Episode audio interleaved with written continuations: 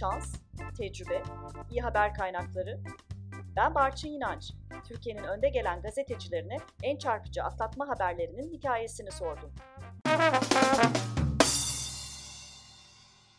Atlatma Haber Podcast serisinde yine duayen bir gazeteci Murat Yetkin'le beraberiz.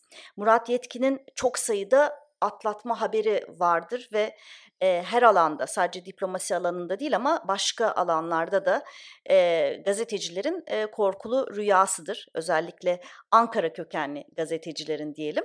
E, Murat Yetkin merhaba. E, bize her şeyden önce e, gazetecilik serüveni ne zaman, nasıl başladı ve e, bu serüven seni e, nerelerden e, geçirdi? Özel olarak e, basının e, farklı kanallarından geçirdiğini biliyorum ben tabii. E, gazetecilik olsun, radyoculuk olsun, yazılı basın olsun her e, sektöründen geçtin diye biliyorum.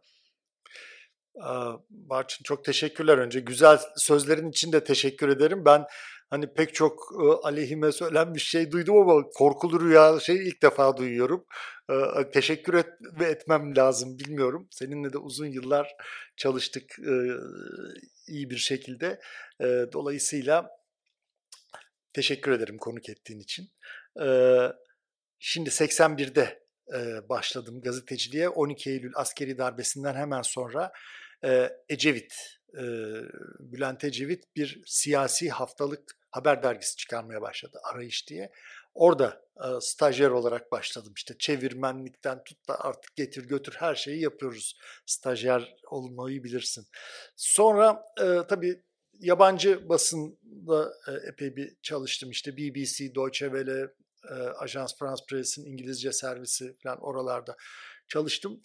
Dönüm noktaları diye bakabiliriz belki. Ee, NTV'nin kuruluşunda yer almış olmak benim için çok önemli bir hani kariyer sıçraması açısından da önemliydi. Çünkü ilk defa Türkiye'de bir e, hani 24 saat haber yayını yapacak bir televizyon kuruluyordu. Büyük riskli bir projeydi ve onun e, işte hem kuruluşundaki dar kadro hem de Ankara bürosu gibi hani hassas haber siyasi habercilik açısından en hassas biriminin e, üstlenmiş olmak, sorumluluğunu üstlenmiş olmak benim için hani önemli bir şeydi. Daha sonra da Radikal'in e, Ankara temsilcisi olarak 10 yıl e, boyunca e, çalışmak da tabii e, bir başka e, boyut kattı. Sonunda da işte Hürriyet Daily News'un yayın yönetmeni olarak seninle orada çok güzel e, yıllar çalıştık beraber. Evet. E, ondan sonra o da bir yani böyle üç ayrı e, aşamayı e, sayabilirim. 40. yılım bu yıl. Yani e, az bir şey değil bir ömür e, geçti. E, Ve bu ömüre de pek çok atlatma haber sığdı. Evet şöyle bir ben kendimi çok şanslı sayarım. Ben makine mühendisliği okudum. Ve Orta Doğu Teknik Üniversitesi'nde makine mühendisliği okudum. Çok zor bir bölümdür açıkça söyleyeyim. Zaten çok kolay bitiremedim. Bir yandan gazetecilik yaptığım için ama ben e, hayatını çok sevdiği bir işi yaparak kazanan şanslı insanlardan. Yani işimi hakikaten seviyorum. Mesleğimi, haberciliği, e, yazmayı çok seviyorum. O yüzden onu da söylemeden geçmeyeyim istedim. Peki, eee, şimdi, eee, bu seride, eee, s tane, eee, çok sayıda atlatma haberin var ama hepsini an eee, anlattıramayacağım için özellikle iki tanesini, eee, anlatmanı, eee, isteyeceğim ve bu çerçevede bizi 1997'ye götüreceksin. Eee, biz özellikle Ankara gazetecileri açısından Türkiye-Avrupa Birliği, eee, ilişkileri, hani, bizim, eee, deyim, eee, yerindeyse çok ekmek yediğimiz, eee, atlatma haberleri, eee, kaynak lık eden e, inişli çıkışlı süreçler olduğu için e, sen de e, böyle bir e, süreçten e, faydalanıp e, bomba bir haber patlattın. E, şimdi bunun hikayesini dinleyelim senden. Evet, Mesut Yılmaz Başbakan e, Amerika Birleşik Devletleri seyahatine gidiyor. İşte bir uçak dolusu gazeteci, iş adamı, mem, e, diplomat, başka devlet görevlileri filan Amerika yolundayız. O günde şey var, Lüksemburg'da Avrupa Birliği'nin bir toplantısı var. Avrupa Birliği'ne üye adayı olmaya ehil ülkeler listesi yayınlanacak. Bir yandan da o bekleniyor. Ee, Brüksel'de durdu uçak. e, onun haberini alacağız. Yani başbakan ve yanındaki görevliler işte bakanlar filan da uçaktan indiler. Biz de e, birkaç gazeteci biz de indik uçaktan. Zannediyoruz ki orada kalınacak. Hayır kalınmadı. Orada hemen yani şeyin e, uçağın işte yanaştığı e, Apron. Apron'da orada e, Onur Öymen e, Büyükelçi o zaman dosyayı getirdi ve Türkiye ehil değil. Yani Türkiye ile adaylık görüşmeleri başlamayacak. Mesut Yılmaz çok kızdı. Hemen hatırlatalım. Türkiye ile adaylık görüşmelerini başlatmazken Kıbrıs Rum kesimiyle başlatma evet. kararı Daha doğrusu onu ehil saydı. Evet. O aşamada adaylık statüsü tanıyorlar. Evet. Öyle oldu. Türkiye'yi de tanım. Bu tabii çok kızdırdı. Dedi ki siyasi görüşmeleri kesiyoruz. Biz tabii burada öyle bir şeye şahit oluyoruz. Yani e, başbakan e, Brüksel'deki büyükelçiye Avrupa Birliği e, ile ilişkilerden sorumlu onu diyor ki siyasi görüşmeleri kesiyoruz. Biz hemen ya doğru mu duyduk filan evet kesiyoruz dedi filan. E, biz hemen ya bir beş dakika verin bir haber geçelim filan diyoruz. Cep telefonları filan bu kadar yaygın değil. Uçakta zaten hani çekmiyor bir şey. E, ondan sonra hayır olmaz öyle şey gidiyoruz dedi. Ve Biz, siz uçağa bindiniz. Bizi apar topar hem de böyle neredeyse itekli itekli uçağa soktular. Uçağın kapıları kapandı.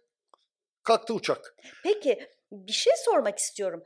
Ee, normal miydi bu Mesut Yılmaz'ın böyle sizin yanınızda bu görüşmeyi yapması ve e, hani bizim orada bulunmamız beklenmeyen bir şeydi.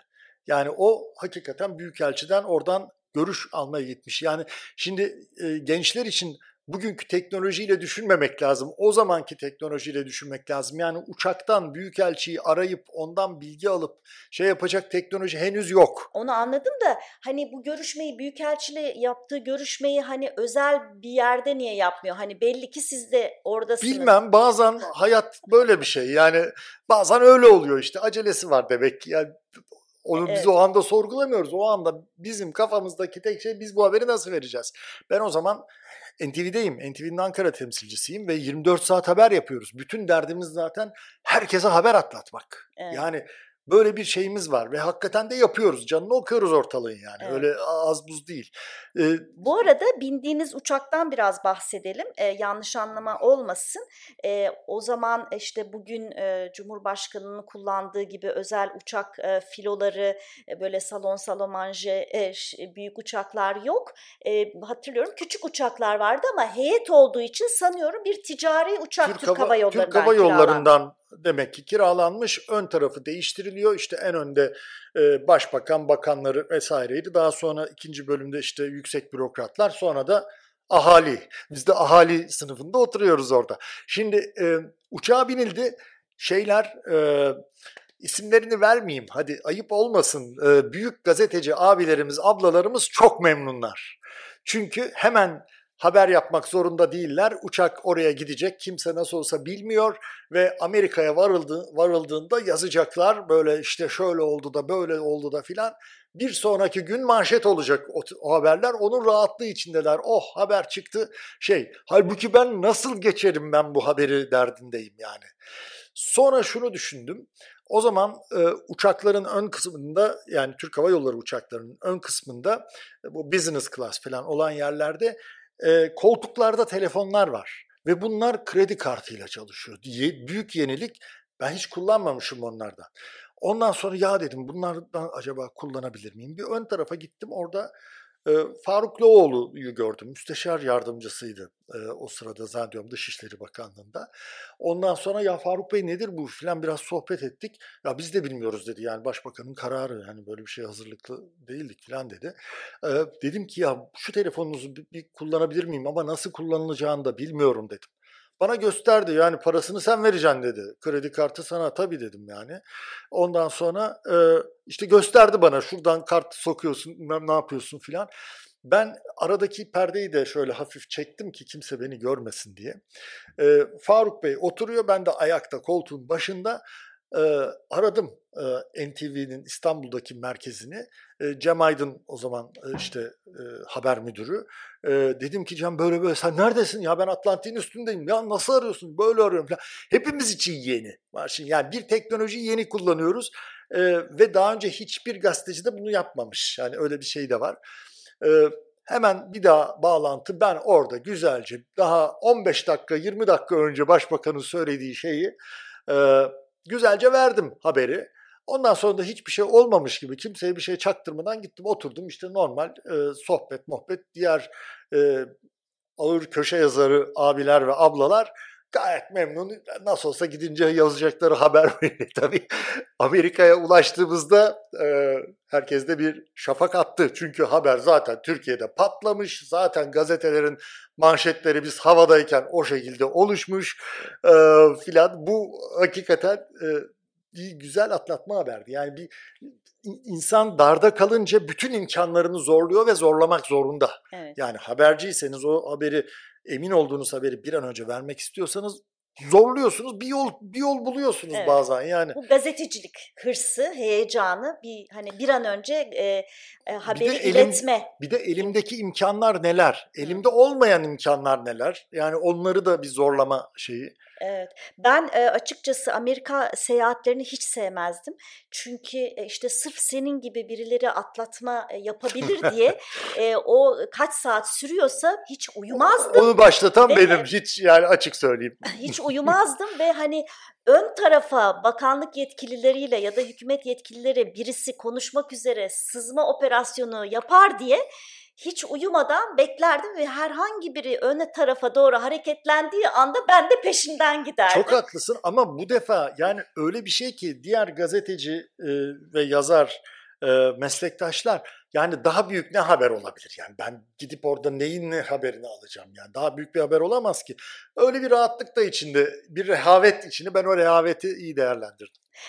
Benim açımdan enteresan bir nokta da Mesut Yılmaz'ın herhangi bir değerlendirme sürecine girmeden e, yani e, kurmaylarıyla böyle mi yapsak öyle mi yapsak demeden birdenbire o kararı almasını da ben e, tarihe düşülmesi gereken enteresan ben, bir not ben, olduğunu düşünüyorum. Ama ben bunun e, çok böyle kendiliğinden ve e, o anda aklına gelmiş bir karar olduğunu da zannetmiyorum.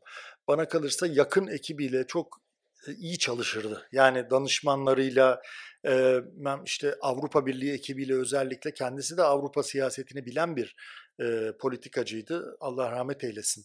E, ondan sonra e, ben öyle anında alınmış bir karar olduğunu zannetmiyorum. Hani bir A planı, B planı, C planı çerçevesinde düşünülmüş bir kararın uygulanması olduğunu düşünüyorum. Dediğim gibi yani bizim orada bulunmamız beklenmedik bir şeydi. Anladım. Ee, peki 1997'den bu sefer 2001'e e, gideceğiz. Bu sefer de yazılı e, basındasın. E, oradan bir atlatma e, haberini dinleyeceğiz. E, Radikal'desin bu sefer değil Radikal'in mi? Ankara temsilcisiyim ve 29 Ekim 2001 Cumhuriyet Bayramı resepsiyonu var e, Cumhurbaşkanı e, Ahmet Necdet Sezer e, resepsiyonu veriyor. E, yani bunu anlatıyorum çünkü özellikle gençlerin bir hatırlaması lazım ya da bilmeyenlerin de sonra bakması lazım. E, üçlü koalisyon var. Demokratik Sol Parti Bülent Ecevit Başbakan, Milliyetçi Hareket Partisi Devlet Bahçeli ve Anavatan Partisi Mesut Yılmaz. Üçlü bir koalisyon, son derece kırılgan bir koalisyon. Sürekli birbirlerine karşı yapıyorlar ve e, Ecevit hasta. Yani Ecevit'in birden fazla rahatsızlığı var. Sürekli sağlık sorunları, bakanlar kurulları yapılamıyor falan filan. E, bu resepsiyonda e, bir grup e, dört yıldızlı diyeceğim subay. Dört yıldız biliyorsunuz e, or general, or amiral rütbelerine tekabül eder. E, ondan sonra yani bana bir şey söylemek istediklerini söylediler. Ben de dedim ki yazarım söyleyeceğiniz neyse. Yani bu kadar e, bir önem veriyorsanız yazarım dedim. O sırada başka e, generaller de ne bileyim birisi Fenerbahçe muhabbeti yapıyor etrafındaki gazetecilerle ha ha hi hi filan birisi bilmem bir şey yapıyor. E, ismimizi kullanmadan yazabilirsin dediler. Peki nedir dedim. E, işte Ecevit'le bu iş olmuyor. Yani, canlı olarak e, askerlerin başbakanı e, orada görmek istemediklerini duyuyorum. Yani askerin siyasete müdahalesine birebir tanıklık ediyorsun. Evet bana söyleniyor bizzat hani en rütbeli kişiler tarafından. Ve bilinçli olarak söyleniyor. Yani Evet. tesadüfen ağızdan kaçma Evet. falan O yok. sırada bir iki meslektaşım gelip katılmak istediler. Onları da gayet ustaca engellediler. Ben sonradan öğreniyorum ki onların onlara da bu iş çıtlatılmış. Bana çıtlatıldığı kadar açık değil ama onlar yazmamışlar, yazamamışlar ya da bilemiyorum.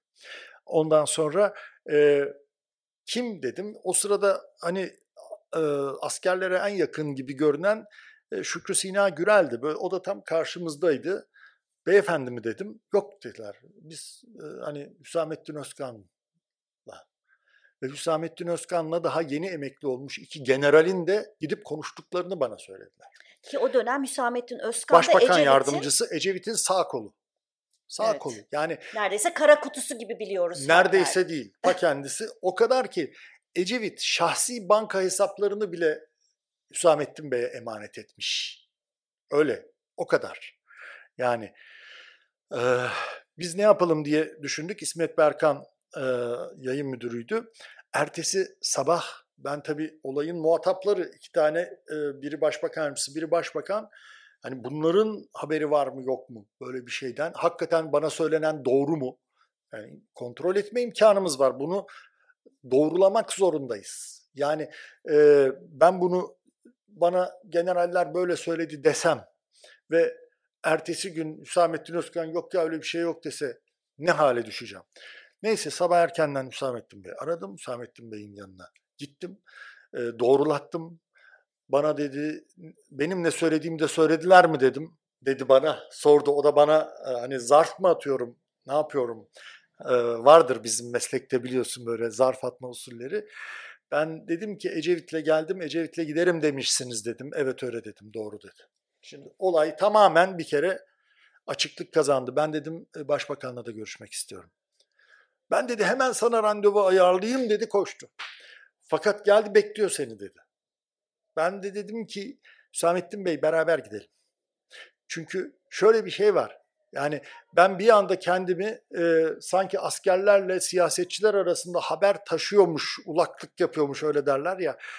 Bir gazeteci konumuna koymak istemiyorum. Öyle değilim. Ben aldığım haberi doğrulayıp öyle kullanmak istiyorum. Beraber girdik. Ve orada ortaya çıktı ki e, evet e, Özkan hakikaten e, geri çevirmiş bu e, teklifi. Fakat bunu Ecevit'e söylememiş. Bu ortaya çıktı. E, benden e, o zaman böyleydi işler. Yani şimdiki gibi böyle bir emirle falan değil. Yani bakın ben e, gazeteciliğe dedim ya Ecevit'in yanında başladım ya stajyer olarak. Ona rağmen bana dedi ki bunu yazacak mısınız Murat Bey yazmasınız. Dedim ki sizden almadım ki ben haberi. Ben sizden doğrulatmaya yani olayı doğrulamaya geldim filan dedim. Ee, ondan sonra ve yaptık biz haberi. Manşete çektik.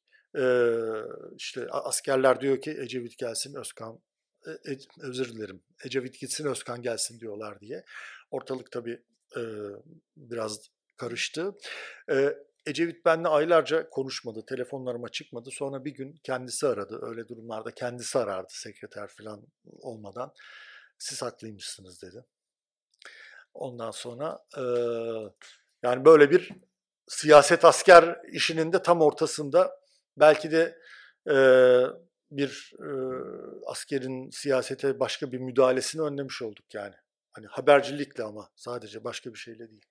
Evet, şimdi bu tür resepsiyonlar da e, hani bizim böyle e, bir taraftan hem e, haber kaynatır bu bu tür e, resepsiyonlar, bir taraftan da işte bir atlama, atlatma meselesi de vardır. Ben e, hani uçak seyahatleri gibi bu resepsiyonlar da benim açımdan böyle e, sıkıntılı Ben- e, yerlerdir. Hem çok güzel atlatmalar yapmışımdır ama ihtimalen çok sayıda e, atlamaya da e, maruz Ben kalmışımdır. sana bir şey sorabilir miyim? Ee, bu uzak doğu felsefesinde var biliyorsun böyle hani savaşçılar ya da işte rakipler bir mücadeleye girerken kendilerini bir hayvanın ruhuyla şey yapıyorlar. Sen böyle hisseder, hisseder Tabii, misin? tabii. Ben hissediyorum. Sen hangi hayvanın Ha, Ben ruhunu alırsın? av alanı diye bakarım. Ama Hani kendine hangi sö- şeyi- söylemek istemedim. Valla hiç kendime bir böyle bir benzetmedim. Senin var bir benzetmen galiba. köpek balığı gibi hissederim. Yani giderim bir ısırık oradan, bir ısırık buradan falan böyle ve tutar. Benim genelde Yani ve- hiç aslında özür dilerim hiç şey yapıma uygun bir şey değil. Yani günlük hayatıma uygun değil fakat orada o resepsiyon ortamında hani hakikaten kendimi öyle hissederim ya. Ben de e, genelde kendimi şeye benzetirim. Ö- e, özellikle bir haberin kokusunu aldığımda hani e, çizgi film karakteri vardır Donald e, da- e, böyle şey para görünce e, suratında şey Donald amca. gözlerinde do- dolar işaretleri Var yemez çıkar. amca, var yemez amca. E, benim de böyle hani bir haberin kokusunu aldığımda zannediyorum gözlerim böyle bir başka bakmaya başlıyordur diye e, tahmin ediyorum. Ama e, hani işin resepsiyon meselesi tabii e, lojistik meselesi doğru zamanda doğru yerde olmak e, önemli. Fakat e, aldığınla yetinmemek e, dedi senin yaptığın gibi pek çok gazeteci aslında tersini yapıp e, sadece generallere atfen bunu e, yapabilirdi. Bazen biraz daha sabredip o e, haberi dört e, başı mamur bir şekilde vermek gerekiyor. O anlamda ben çok değerli Çok buluyorum. doğru riske girdik çünkü benle konuştuktan sonra bir başka gazeteciyle de konuşmuş olabilirlerdi. Yani biz İsmet Berkan'la ortak aldık o riski. Yani hani e, biz bunu doğrulayalım, doğrusunu yazalım daha önemli diye düşündük. Ve o zaman da yazma cesaretiniz daha sağlam oluyor. Belki diğerleri onu yapamadılar. Siz ise e, başka yani sen özellikle haberi tam teşekkül bir şekilde doğrulatınca tabii e, onu yazmak daha e, kolay ve rahat oluyor bir nevi. Doğru. Murat Yetkin ben tabii korkulu rüya ifadesini pozitif anlamda kullandım. Çünkü Öyle ümit ediyorum. bizim için, biz gazeteciler için büyük atlatma haberler inanılmaz bir keyif kaynağıdır. Büyük mutluluk kaynağıdır.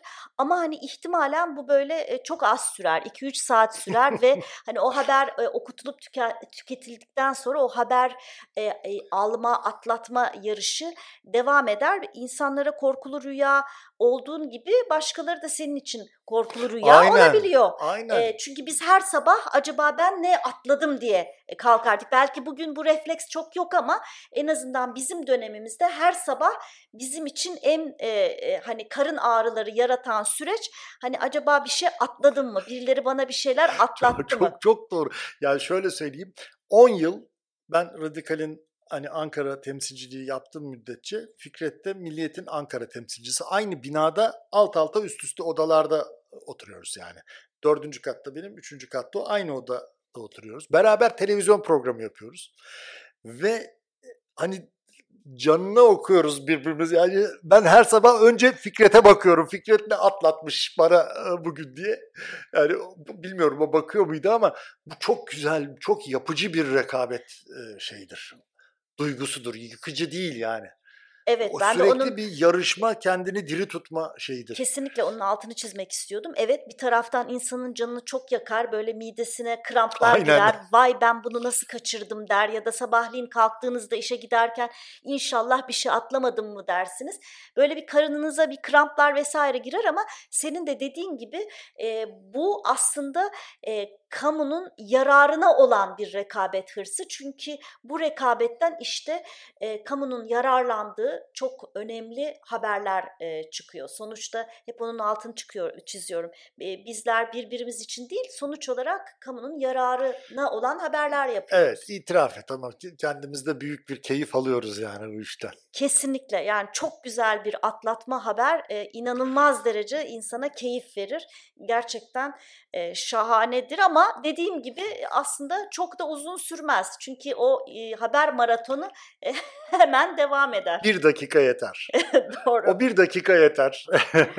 Peki Murat Yetkin çok teşekkürler.